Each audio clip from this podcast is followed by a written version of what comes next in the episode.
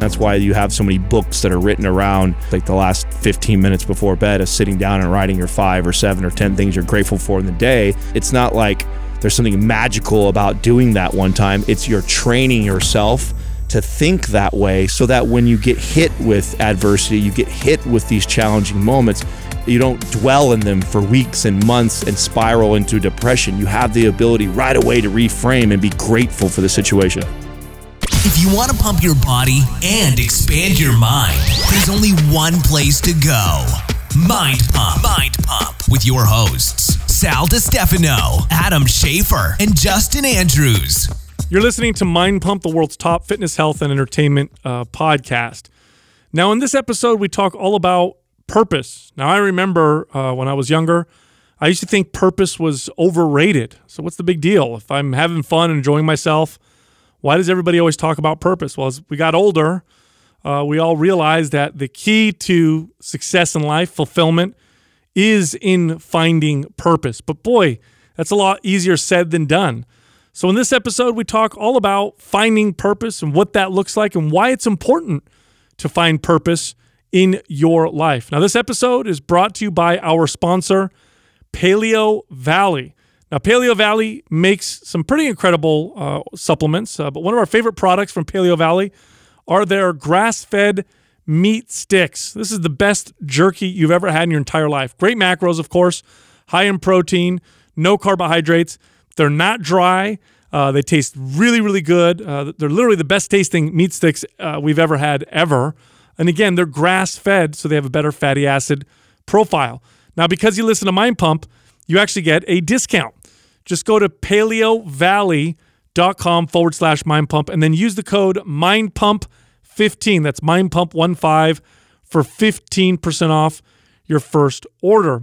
Also, we are running a huge holiday ultimate at home workout bundle. Okay, so this is for everybody who likes to work out at home. We combined two of our most popular programs Maps Anywhere and MAPS Suspension. MAPS Anywhere uses body weight and resistance bands.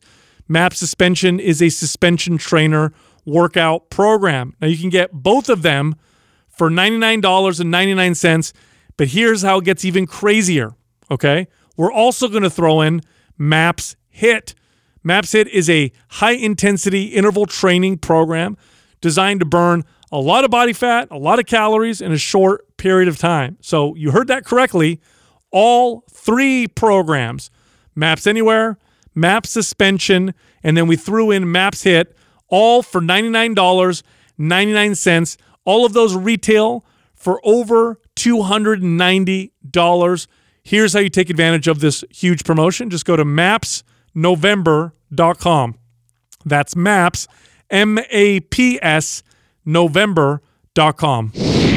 You know, I was reading a, a an article by uh, Arthur Brooks. He wrote an, he writes for the Atlantic, and uh, I love reading his stuff. Uh, great writer, always has such a good, pragmatic, positive uh, view on things.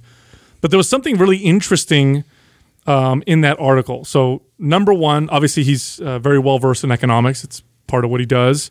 Um, but he cited, uh, I think it was a study um, where some economists take numbers, crunch them to see how much more or less wealthy we were today versus in the past, adjusted for inflation. And what they found, and these are just hard numbers, was that that today, in all categories, from the the lower, uh, middle to upper class, um, everybody in America today, adjusted for inflation, um, is far wealthier and has more purchasing power, and uh, just generally, materially speaking, mm-hmm. much better off. Here's the crazy part depression's on the rise. People claim to be more unhappy. Dude, so this is the weird part. Since 1988, uh, happiness, joy, purpose, meaning, like all those positive uh, things, have been on a slow decline since mm. 1988. Ever since the Reagan years. Yeah. and, and you know what's crazy about this is that we, we have more stuff, more entertainment, bigger houses. The average American today lives in a thousand square feet bigger living space than they did, um, you know, 60 or 70 years ago. Um, there are, we live longer.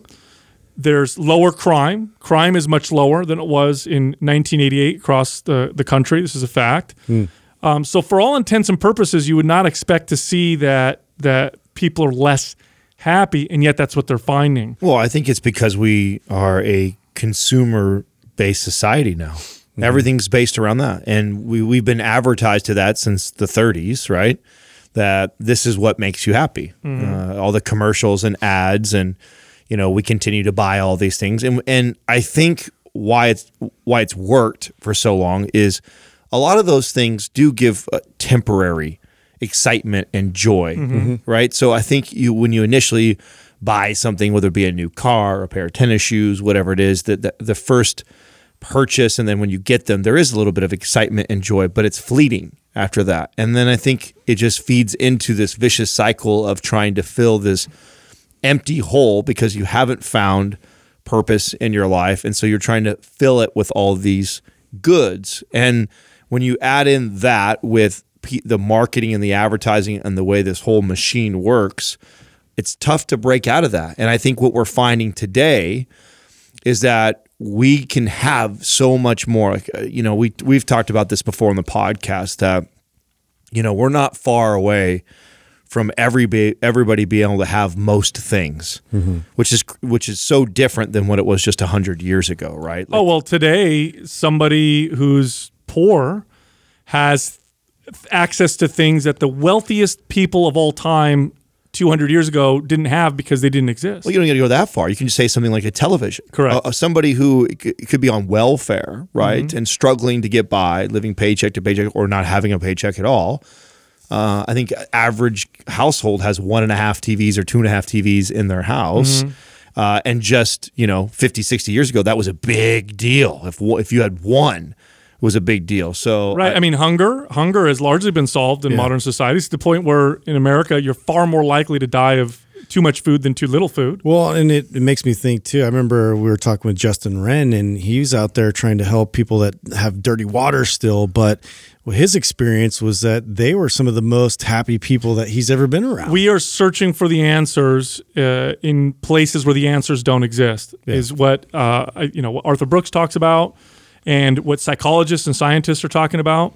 Um, a sense of purpose and meaning cannot be found with the ways that I think people are trying to find them. That doesn't mean it's not good that we're innovating and creating new products and making life easier. That's all good. It's not bad, but it's not going to solve uh, this problem. Studies show that having a sense, a strong sense of purpose, are very protective to your health. Um, it's you're less likely to have Alzheimer's disease. You live longer if you get cancer or get very ill. Uh, people with a higher, uh, with a with a good sense of purpose, have greater, far greater emotional recovery when terrible things uh, happen to them. It's a very important uh, overall measure of your health or factor that contributes to, you know, generally speaking, your, just your total health. I've personally seen this too with um, people who are retiring and they don't really have anything lined up after that. The slow decline it, it turns into a rapid decline, like right in front of uh, of my eyes. And and this happened to a few of my dad's friends. Unfortunately, have passed. Uh, and really, it was the, once the, one of the partners passed, then they passed, and and they just didn't recreate that purpose uh, to carry them on uh, from then on out. Well, again, I think that's another narrative that we're we're playing out that was told to us, right? We're supposed to go to these jobs, we're supposed to work really hard, buy the house that uh, we live in, uh, spend most of your life trying to pay it off, put a bunch of money away in savings and retirement, and then finally re- retirement happens, and now life is just supposed to be so. now you're supposed to enjoy it. Yeah, and then what you find is, and I've, I've seen the same thing too myself. I'd love to see some actually uh, research on this. I'm sure there's some studies to support what we're talking about. Oh yeah, and there there is uh there's a a marked spike in death and illness right after retirement, and they know that that's one of the reasons why is that they think it's because people lose that drive and purpose that they maybe had from the work or career that Mm-hmm. Their they had. identity was all wrapped up in that. Yes, yeah.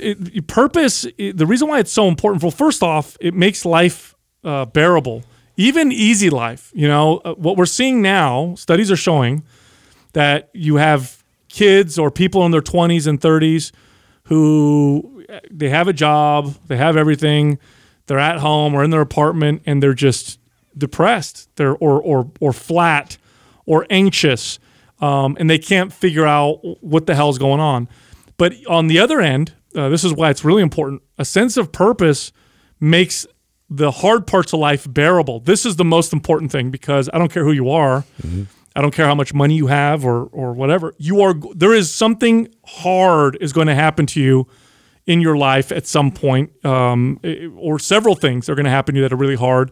And a sense of purpose is what makes those things uh, bearable. Without a sense of purpose, when you get hit in the face with something very difficult, you just want to die. You know, this reminds me of a, a, my very first client when I had my own personal training studio. So, you know, years ago when I left the the big box gyms, um, you know, I, I did a little stint in investments, and then I opened up a personal training studio. And I remember uh, my first studio was in the back of a tanning salon, and there was a lady that was walking around, and I introduced myself, and she ended up becoming my very first uh, client.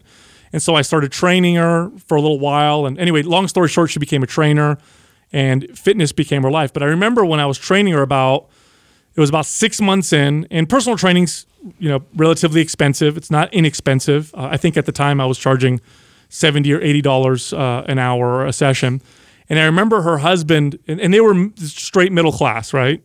And I remember her husband calling me and saying, "Hey Sal, when um, you know I don't want to use her name, but he said when when her sessions are done, tell me because this is really making a big difference." And then he proceeded to tell me um, that I think it was something like five years prior, their son had been hit by a drunk driver. He was a 18 year old kid, 19 year old kid, and he got hit and was killed. And I can't even imagine what, what that must have been like.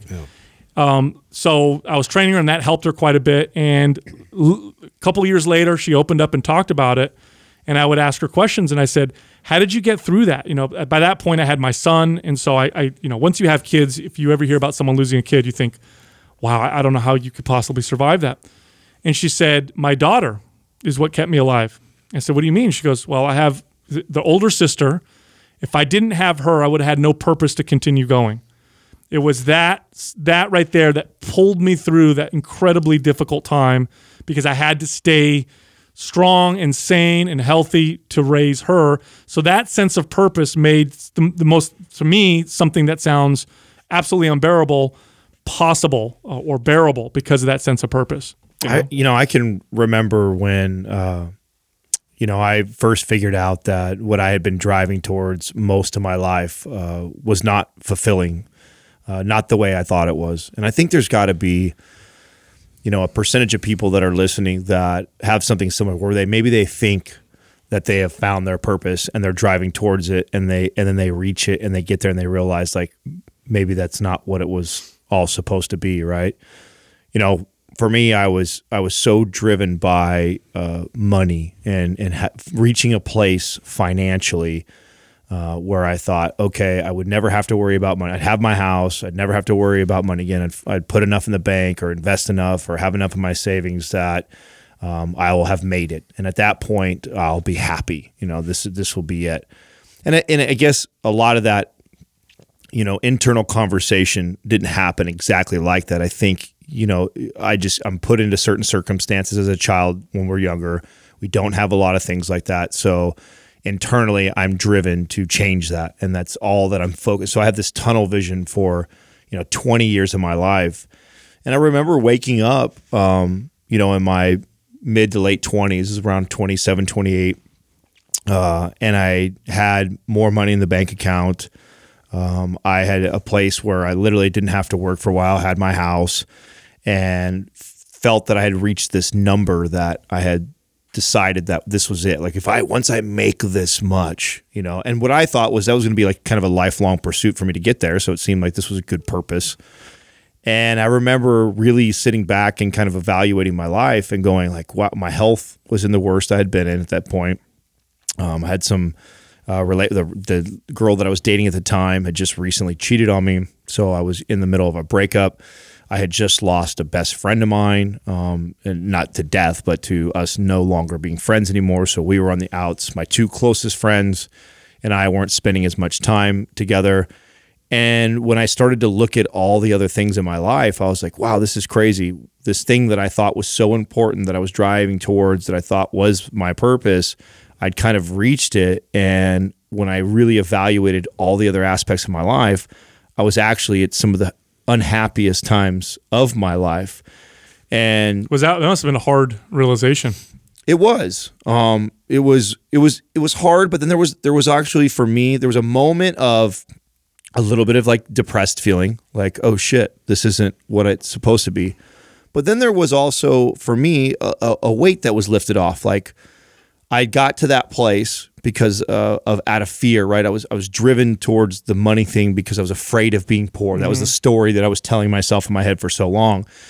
And then once I had reached that and realized, okay, I'm not going to be poor. I'm going to be okay. Um, but this isn't what makes me happy. There was kind of this relief that of this weight coming off my shoulders of, oh wow, now I can actually focus on maybe what truly drives me and makes me happy, and not driving myself out of fear. And so, I, my point of sharing that is sometimes we're driven towards what we think is our purpose because we're still running from something that is rooted in our childhood or that we're fearful of. And because it, that gave me purpose, I thought it was the right purpose. And it wasn't until I obtained that that I realized that this isn't my purpose. This is not why I was put here.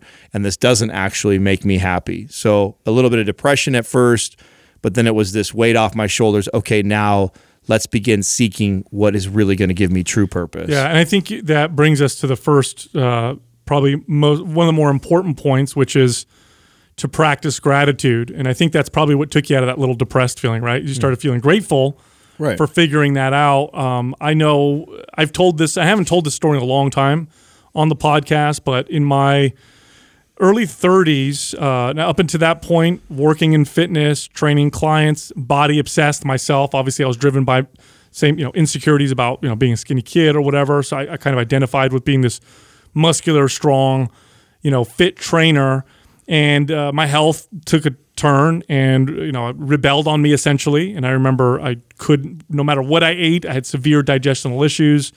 I was losing weight. I lost almost 15 pounds in a, in a, in a couple months, which to somebody who's identifies with their body, mm-hmm. works in fitness, and thinks they know it all, you want to talk about an ego check. I can't even stop my body from from getting skinny and, and, and feeling weak. People, you know, clients commenting, my family asking me what's going on. Doctors couldn't figure it out. And I went on this journey of focusing on health rather than focusing on what I looked like. So I did the whole thing, right? I did elimination diet, and I figured out um, how to treat my gut issues, and I stopped focusing so much on what I look like. And uh, what at the end of it, really, what ended up happening is I ended up uh, really developing the voice that I have now on the podcast. Like how I talk about health and fitness came from that moment, and it was the gratitude that I had because during that period of time was hard.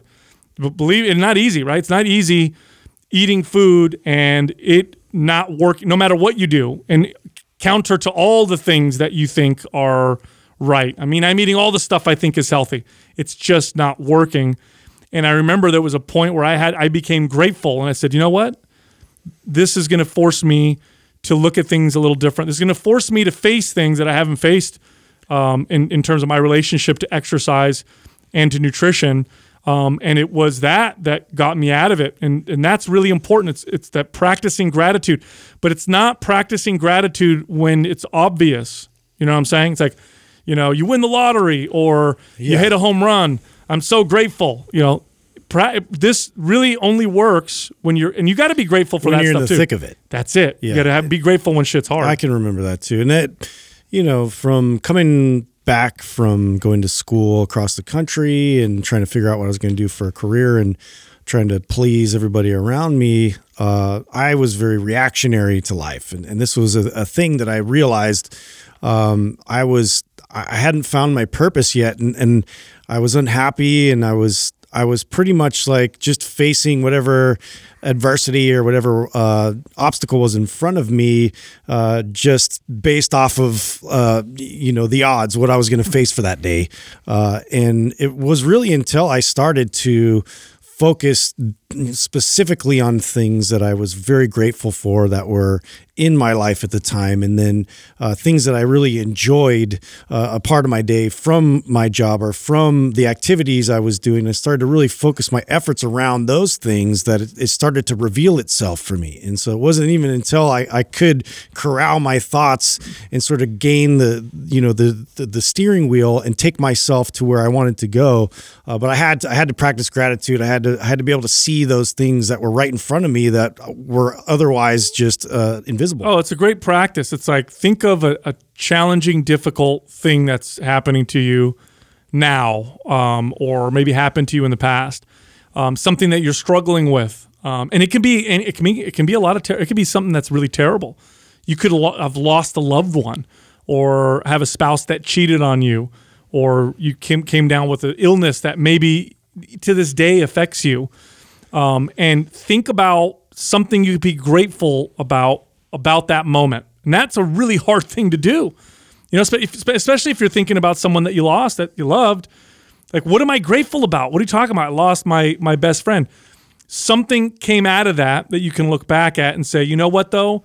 I'm grateful for this. It forced me to be a better person, or it forced me to value my relationships differently, or it forced me to change this thing about myself because that gives purpose and meaning to the difficult uh, parts of your life. That type of gratitude. That's what practicing gratitude literally means. Well, I, I think too, you have to you have to practice gratitude first before you can become fully present.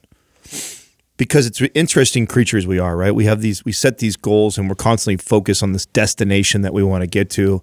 Uh, meanwhile, our, our life is like full of all these little hidden gems and moments and things for us to be happy and grateful for. But mm-hmm. many times we don't stop we don't uh, even acknowledge them. Yeah, we don't because we're we're not present. We're we're focused on the next thing. Yeah. We're focused on uh, a, a goal or a place that we want to get, and and we fail to be grateful and become present with what's right in front of us. And so, I think in order to be present, and w- which we talk about on this show at, at nauseum uh, in this time that it's so important with all the distraction we have, in order to get there, you must first learn to be grateful for the things that you do have when you are grateful for the things that you do have, then you start to slow down those moments and slow down those days. Like, I work so hard to provide for my family because I want to be a good father, but not at the not the trade off of not being present as a dad, right? So you have to remember those things. Like, and at, at the, we always use uh, we talk about how at someone's deathbed they never stop. No one ever said like, "Oh, I wish I would have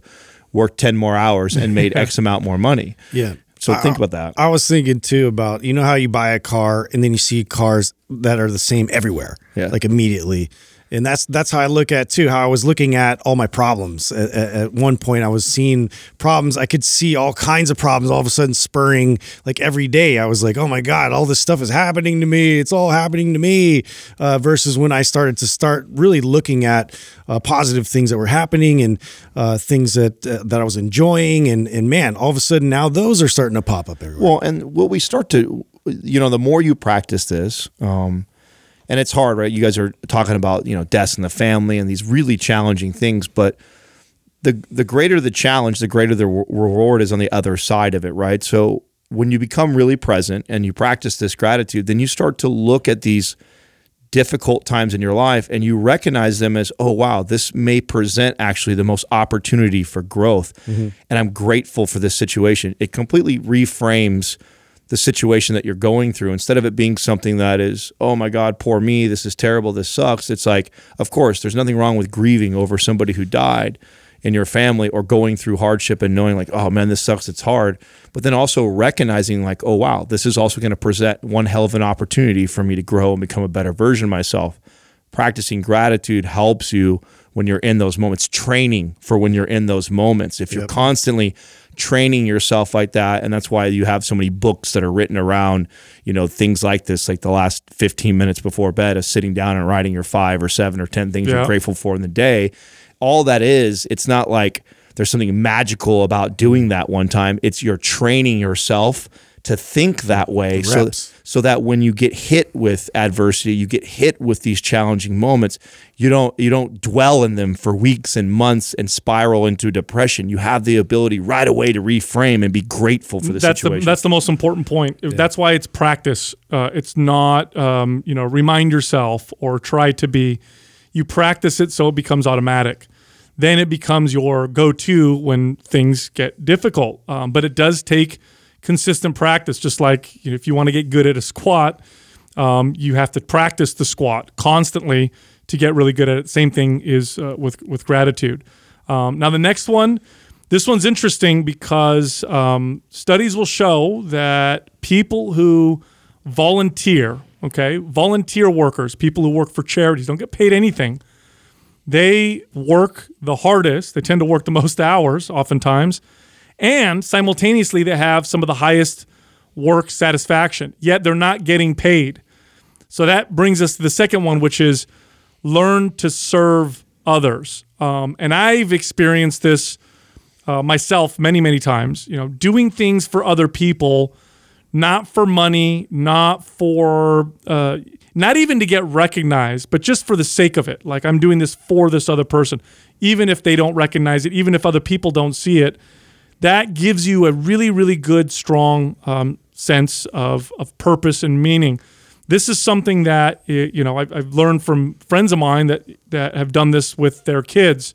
You know, I have some friends that are very very successful and wealthy, and we talk sometimes about how to you know, make sure your kids grow up and realize they're you know how lucky they are to to grow up with such nice things and to be so privileged.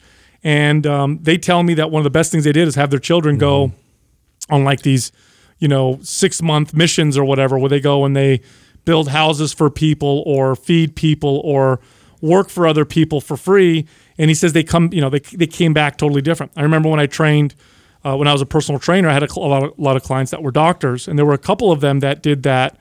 I think it's called Doctors Without Borders, where they travel and they'll do work and stuff.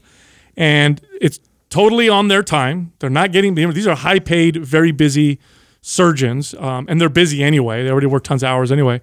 And they'll take a month or two months and go fly somewhere and live in some, you know, hut or, you know, be- share a room with a bunch of beds with other doctors, do their services for free. And when they'll come back, they're tired, exhausted, but they all say by far that's that is so much more meaning more meaningful than than what I do Yeah. at work anyway because they're serving other people. Yeah, it provides perspective. It, it, it allows you to peer into somebody else's life that you know, and their their struggles are no different. I mean, they're they're different, but um, everybody everybody's going through life through adversity and you know finding where their way through. And if you can help somebody, that's very rewarding back, uh, you know, to you being involved in helping somebody through that. And I think a lot of times this is just good to break that sort of loop that we get in about thinking about our own problems, our own things that are happening to us constantly. It helps you to now be able to kind of relief, release, yourself from that uh, constant thought process and really just pour yourself into somebody else and lift them up. I also think that um, it's a very powerful tool. So even though this isn't the intent that I think you go into this, uh, but it's something that I've recognized over years of being in business and then also helping other entrepreneurs that want to scale or be better at what they do is you know leading with a, a service mind first and you know some of the best and most successful people that i've ever met understand this really well um, they look for things that they can do for you. And if you do that without thinking like, oh, what am I going to get in return? Like you truly do it to help others and be of service to other people, it does come back tenfold. It's the most amazing thing ever. When you spend a life of being that person where you're truly trying to give and help others, there's a percentage of those people that will also return that favor. And it's a compounding thing that you do over years and years and years. It's never- equity. yeah, it's absolutely it's equity. And I'll never forget the first time that I went to a funeral of a man that I think really understood this, and I'll never forget seeing just like hundreds and hundreds of people that were lining up to to speak to the wife afterwards because of the life the life that he led of giving to others. And it's like gets me emotional just thinking about it how powerful that is. It's like you can become the richest man in the world by working really hard and saving your money and investing well and then you die and nobody gives a shit. You know maybe the those that are closest to you care a little bit but then nobody ever talks about you nobody ever thinks about you ever again. You're, you're now gone from this earth but take that same person that dedicated their life to serving others versus trying to serve themselves all the time. And those people will speak volumes of that person for an eternity. They'll be talked about all the time about the type of life that they led. It was a very powerful moment for me when I when I saw that it completely reframed the way how I look at success. And I remember thinking to myself, like, man, and I, have said this before in my interviews, and it always comes off terrible because it sounds like a ma- like I have a massive ego or narcissistic over it. Like when I say that, when I die, you know what I, I would love to fill a stadium full of people and not because i'm famous but because i've impacted so many lives i've done so much for other people that they feel that they want to come there to pay their respects. And when I say it, it comes off as this narcissistic guy who wants to have thousands of people, you know, going to his funeral. As Guns N' Roses playing. yeah. but it's really not about that. What it's really about is that, you know, have I led a life like that, that I've truly tried to serve and help other people so much and to so many that that many people think about me when I pass pass away. And I just think that uh, finding your purpose, part of that that work is going in to serve others, and it's extremely rewarding when you piece it together. Absolutely. Mm-hmm. Um, now the next one, this one, you know, studies show is actually quite important, but we're going to break it down a little bit because it can mean a few different things, and that's to practice uh, spirituality. Um, now that can mean religion. It can mean connecting with nature for some people, meditation, um, and you know working on awareness for other people. But the reason why this is important is because it helps you realize things that are bigger than you and bigger than life. Mm-hmm. And I know some people think like, oh, I don't, you know, I don't want to worship anything or I don't worship anything. That's actually false. Okay. We all worship something. Whatever your top value is, is what you end up worshiping. So whether that be, you know, God or money or power or honor, um, it's your actions uh, reflect what you actually worship. It's what drives all your decisions, ends up being what you worship. And if what you worship is something that is bigger than you, something that is uh, perfect, mm-hmm. something that is um, maybe even esoteric, um, that can really give things a lot of purpose and meaning um, versus something material um, spirituality is immaterial. That's what the that's you know if if spirituality is not something, it's not something uh, that is material. You know, like uh, worshiping money or power or sex. You get those things, and you realize, you know, now what? Um, spirituality is bigger than you, and in in lots and lots and lots of studies show that people, and the studies are done on religious people, uh, mainly because that's the more classic uh, example of spirituality. It's the one we have lots of examples of people who are deeply religious live longer, get sick less, are healthier, and have much more um, joyful lives. They report more joyful lives. And a lot of it has to do with the fact that they have this spiritual practice that gives good things meaning, but even more importantly, gives bad things uh, meaning. Yeah, it's interesting if you think about it logically.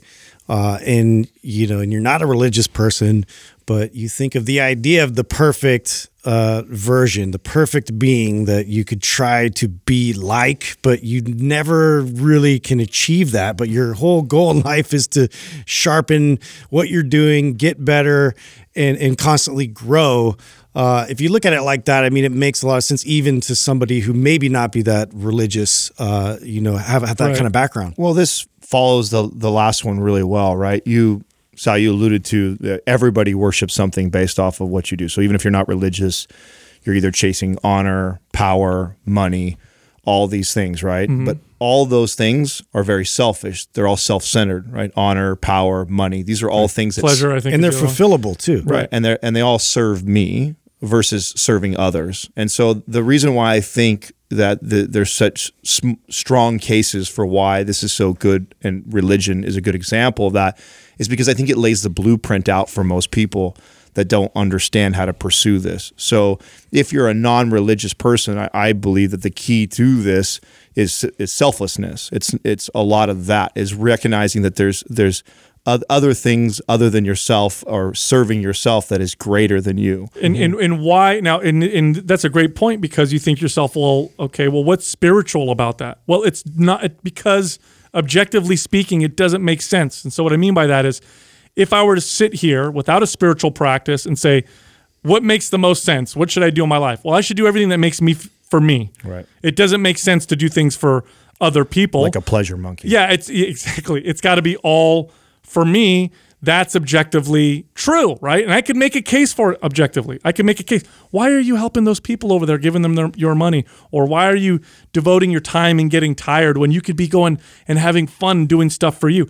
Life becomes very self centered mm-hmm. when you don't have a spiritual practice. When you have a spiritual practice, it's not about you anymore. Now it's about other. It's about whether it be God or other people. It's about serving other people. And you know, religious leaders, I know Bishop Barron calls it uh, spiritual physics, that mm-hmm. the more you serve, the more energy you get back, the more you put out love, the more love you get back. It's totally true. Mm-hmm. I've never felt more, I've never felt better than exhausting myself serving others. You know what I mean? It feels much better um, from a spiritual sense than than doing things just for me. And so in order to overcome your natural objective, that, that natural uh, desire to always serve yourself, spirituality helps you uh, overcome that. Well, why am I doing things for other people? Um, well, because I'm connected to everybody. That might be a, a, form of spirituality. You know, everybody's connected. You hear people say that, or I be, or I worship God, and God says that this is what we do, so I serve others. So this is very, very important to helping people find purpose. And studies, if you're just a science driven person, by the way, studies prove this, that spiritual practices really help lead to this. Um, but again, just like the others, it is a practice. So just like if you want strong muscles, it doesn't happen from one workout, it doesn't happen from two workouts, it doesn't happen from inconsistent workouts. It happens from consistency and it happens from consistency over a long period of time. Like you don't work out for a month and then stop every year or whatever. You do it all the time. Spirituality is like that as well. You practice it on a daily basis, on a weekly basis, and you do it consistently. And part of that, I think, is goes to our next point, which is you know seeking vulnerability. You know, things that make you feel uncomfortable or that are challenging. You know, uh, it's like anything that is comes easy is never rewarding. And even if it feels good for a minute, it's a moment and then it's gone. It's the things that took a long time or that were challenging or challenged you. You were scared, you were nervous, it was hard, this is out of your comfort zone. Those are the things that are going to give you the greatest purpose. And uh, some people get this really early on and then they become they they're fear seekers. Like that's mm-hmm. face your fears, right? I feel like when you when you figure this, you unlock this. Like, oh wow, the worst that happens is failure. The worst that happens is I fall down. I can always get back up mm-hmm. again. You begin somebody. You begin to become somebody who starts to seek out all these situations where you're very vulnerable because you realize how fulfilling it is and how rewarding it is to be chasing it. Well, do you guys remember? Can you remember a time when you opened yourself up? and were very vulnerable to your partner, where you said something that maybe you revealed something that you really don't like to reveal to anybody else because you're either ashamed or embarrassed or because it makes you feel weak uh, or or not strong, and then they hear it and they accept it and then they love you and you never feel closer than you do in that moment because being vulnerable allows now it, now here's why it's vulnerable. You open yourself up to ridicule. Mm-hmm. you open yourself up to shame. You it's like swinging it's like playing a sport versus not playing the sport. If you play it you you you run the risk of losing. If you don't then you'll never win or lose. You never have any risk right?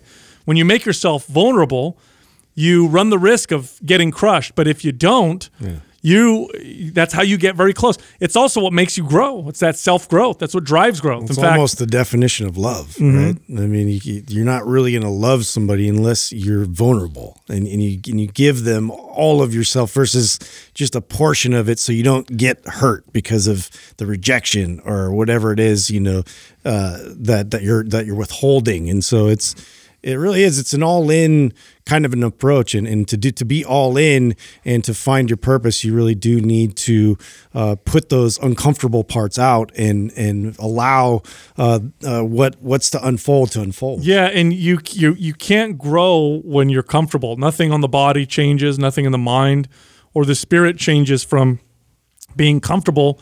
First of all, change is scary. Uh, change uh, takes energy. Um, growth takes all those things, and it doesn't happen unless you are so uncomfortable that it has to happen, right? And so this is where self growth comes from. You never grow from doing things relaxed and whatever. Growth comes from doing the hard stuff.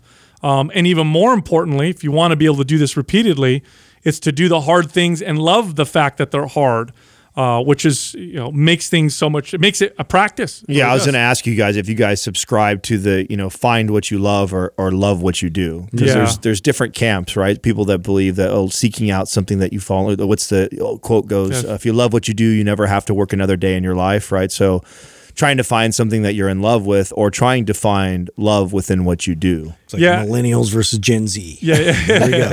yeah. I mean, you know what? I, I think if you're always seeking what's gonna what you love, you're gonna be seeking a lot, and you'll be bouncing from thing to thing.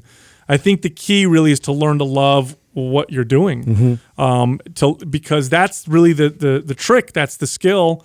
Because no matter, because remember, I think we confuse love with the feeling of love, right? Like, oh, it's the like feel good feeling. Well, love is an action and uh, it, it requires um, like diligence um, and you have to be conscious about it although it oftentimes does accompany a feeling um, or come with this feeling if you're always seeking that feeling of love it's going to be very hard to be consistent it's going to be very very hard um, to do to you, you'll always be on this path of, of looking Well, yeah, I think I think one guarantees that you find purpose and the other one doesn't. So if you are trying to find love, right, and trying to find something that you love, you may end up seeking your entire life and never find it. Mm-hmm. If you learn to love what you do, there's a very good chance that you'll fall into something that was your purpose. So it's a dangerous path, I think that some and you you know Justin's jab at the millennials, you know, I don't know if it's so much a age thing as much as it is there is there is definitely a a group of our population that is chasing and trying a to trend. right trying to find purpose and uh, you know I, I love what Gary Vee always says to that you know you're, you're too young to to find purpose right now you need to eat shit for seven years and then it'll find you right and that, and that's how I feel about it And- ironically you'll find purpose like that way yeah, no, it's true. It's just, and you you love what you do. You just, you've decided I've committed. I'm going to do this. I'm going to be the best at whatever it is I am, even if it's not the thing I'm going to be doing for the rest of my life. And eventually, that you'll find something that you love. Versus, I'm going to hold out and not do this and not do that because I'm pretty sure I don't love that. I'm pretty sure I don't love that, and then you end up finding yourself You're going to train yourself to keep putting things off. Right. And, and really, you just need to get in and get invested in it. And even though it's going to suck, uh, you know that there's ways for you to reframe uh, what's in front of you and start really looking at uh, what it's teaching you, what you're learning from. I have a great example of this, right? So I hate uh, housework. I hate uh, yard work. Both things I can't stand, right? I used to hate them, I should say. Um, and so when I would do them, I was like, oh, gotta, you know, I'm washing the dishes. Oh, I gotta fold the laundry. I gotta mow the lawn. This really sucks. Um, and then I had a bit of an epiphany. Um, it was exactly what we're talking about. I said, why don't I find a way to love doing this? What if I could do that? I mean, I I, I feel like I could work on that. I'm, I'm a I'm a growth oriented person. This is what I thought about myself at least. So let me see if I can do that. And so I found uh, that switch happen, and I found myself actually. It was quite meditative to wash dishes and to do laundry and to to mow the lawn. All of a sudden, I found myself looking forward to being able to put my headphones on, turn on the lawnmower, mow the lawn, pay attention to the detail rather than getting it done because I hate it so much. I actually did a better job as a result of it and I actually found myself uh, enjoying w- what I was doing. It was really a mental switch more than anything. I didn't change anything else other than the, then I said to myself, I might as well choose to learn how to like to do this since I have to do this. Yeah, you got to Well, do it anyway. You just hit a very, very important key to that, I think, which is you started to do a better job. When you go mm-hmm. into and I mm-hmm. and I think of like that with the workforce because one of the things I think uh, most people as you're a young gener- young kid coming up is struggling to find purpose is the job, right? That you love to do. And one of the the great things about that is when you go into a job, and I think about like when I used to, you know, milk cows, like milking cows and shoveling shit. Like there's nothing fun about that, right? This, but finding a, a way to love what I'm doing and be good at what I'm doing ends up attracting other people. I remember I got another job after that because somebody saw my work ethic mm, and mm. saw the the success that I was having for them that had nothing to do with me loving what I was doing, but then I ended up transitioning into another job that I ended up liking more. And so a lot of times when you go into these situations that maybe you're not in love with it, but you find a way to love it and be good at it, it ends up leading to another opportunity. Oh yeah, it's it's uh I mean it, it, you become good at everything that you do. Think about that. If think about the things that you're good at, that you're really really good at. Um, it's usually things that you enjoy. So imagine that switch. If you could make that mental switch for what you're doing at the moment, find a way to enjoy it, and then what you'll find is you do better at it, and then like anything, it, it turns into a skill. Um, boy, do you become, uh, I mean, dangerous in the workforce. Do you become someone that attracts other people who want to work for you? It opens up doors. I'm pretty sure it opened up doors for you, Adam, without you realizing. Yeah, no, that's a great uh, an example. Uh, I think of that as like, and again, this is this is me thinking about video games, but uh, what you learn in the hard levels, like to, to get to the next level, you have to do all of the the hard work to get to the to the one that's going to be harder even still. And so you might not even be ready for that one yet. So if you're if you're trying to get to what you think is going to be your purpose, so I see something out there on the horizon, I'm like, oh, I want that so bad, and that's all I want. I'm gonna I'm just gonna like throw all these other opportunities away when all those other opportunities may have been the stepping stones you needed to learn to get to that place. Dude, I remember this made me think of a story. Um, when I was 12, I went to Sicily with my family, and I had gone before, but I was real young. I think I was like two or three. So 12 was when I really remember. It was my first trip uh, when I met my dad's family that I really remembered.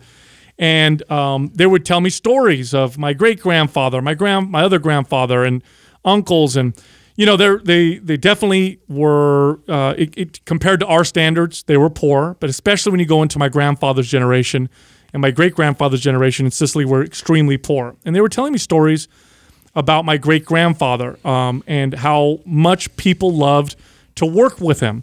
So in those days in Sicily, um, you either work the land or you own the land. Very few people own the land, so most people work the land. And my great grandfather, one of the things he did was help tend to these lemon orchards. Sicily's known for for their lemons, and they would pick lemons and put them in boxes and carry the boxes and and move them out.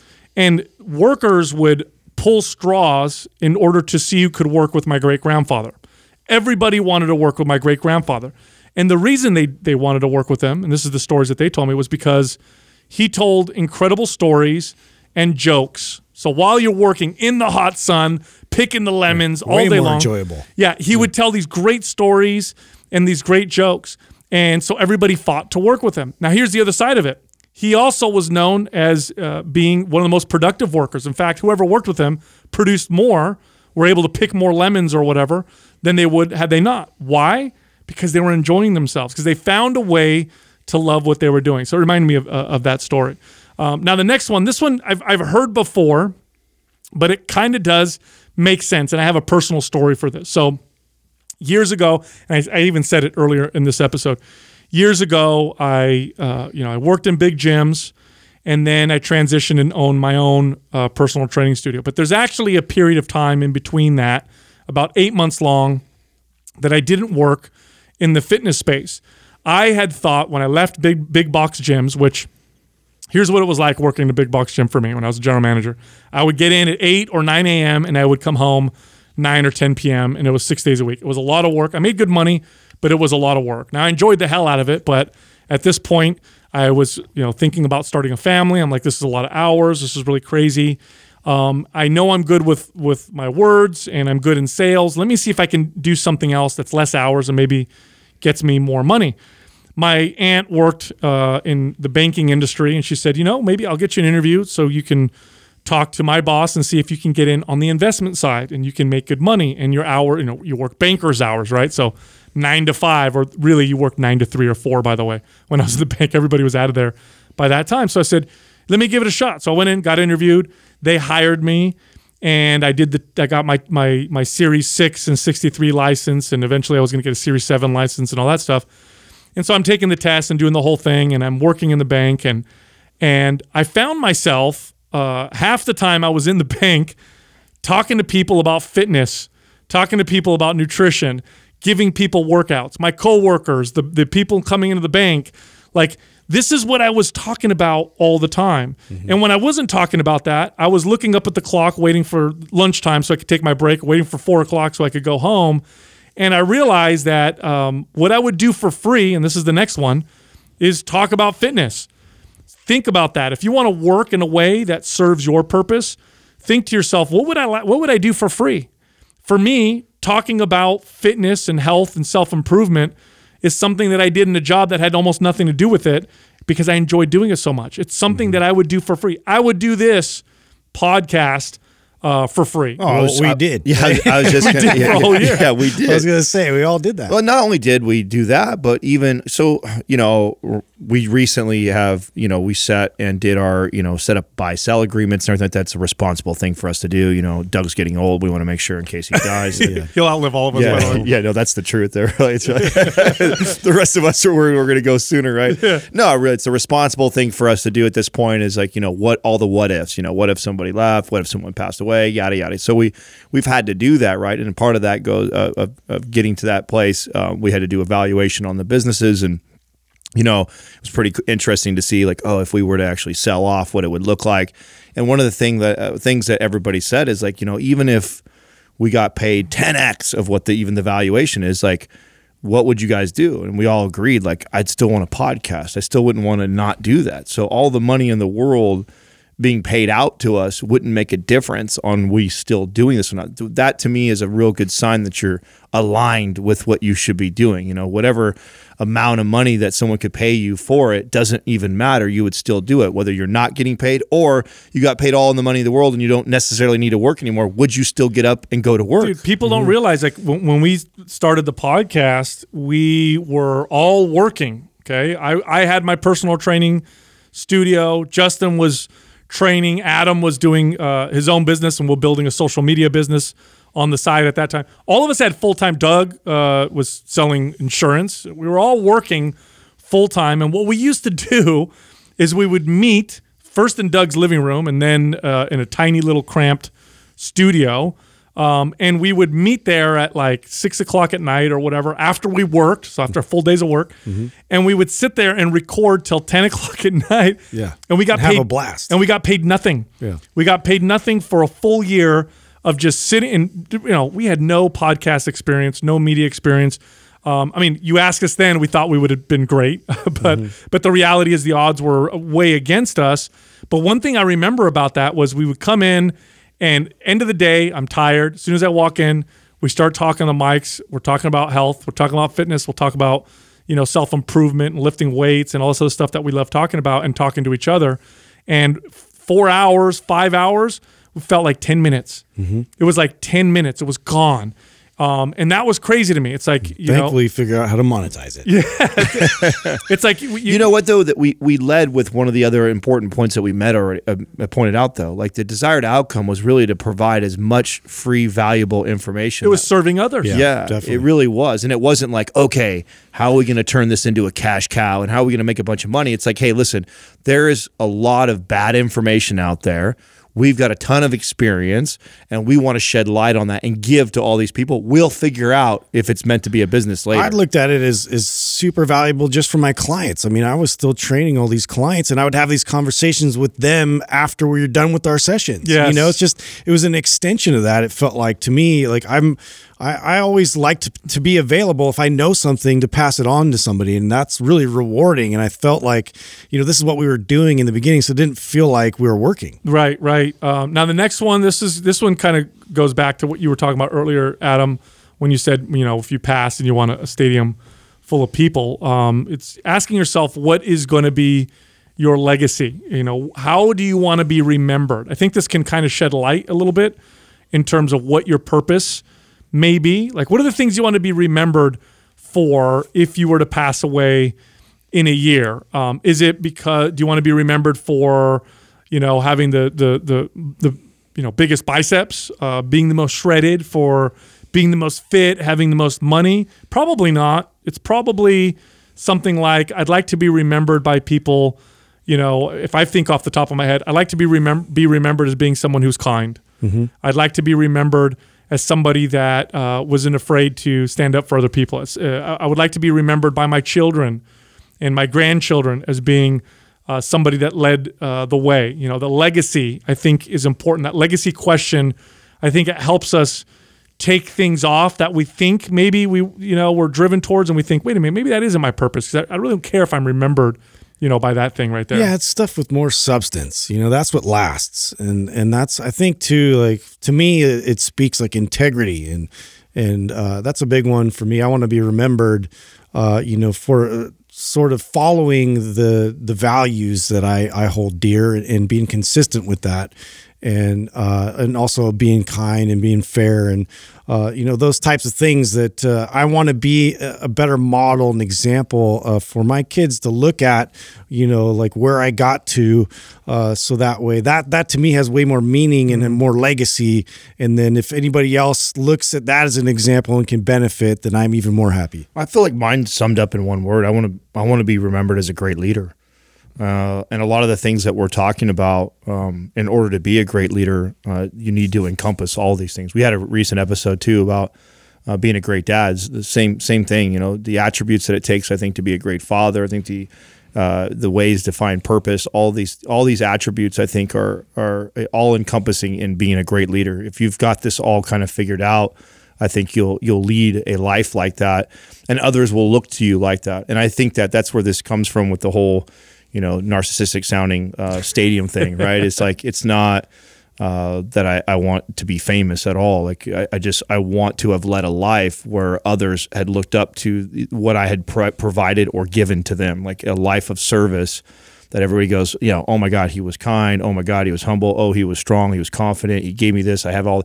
I want people to have received a ton from me and feel that way. That I never asked for anything in return, and then that's their way of coming there and showing up. Oh, So- you, you you end up leaving people better off than uh, had you not been around. Right. That's the legacy. I, I Yep. talked to my grandfather um, a couple weeks ago. You know, my grandfather now is uh, you know he's, he's up there in age. He's 89, and uh, he's now has stage four prostate cancer, and it's in his bones, and he's doing okay right now. But you you know, it's obviously we're being faced with the fact that my grandfather is probably not going to be around uh, much longer, and he's being faced with that. And I remember I was sitting sitting with him at the dinner table and uh, I'd never had him tell me like really, you know, from beginning to end how he came to America, what that whole process looked like, and I mean, what a tough uh, situation. I mean, he, he first had to go to he was very very poor, had to go to Venezuela, and his wife was behind in Italy, and he'd send her back money, and then she came on a boat to meet him there, and they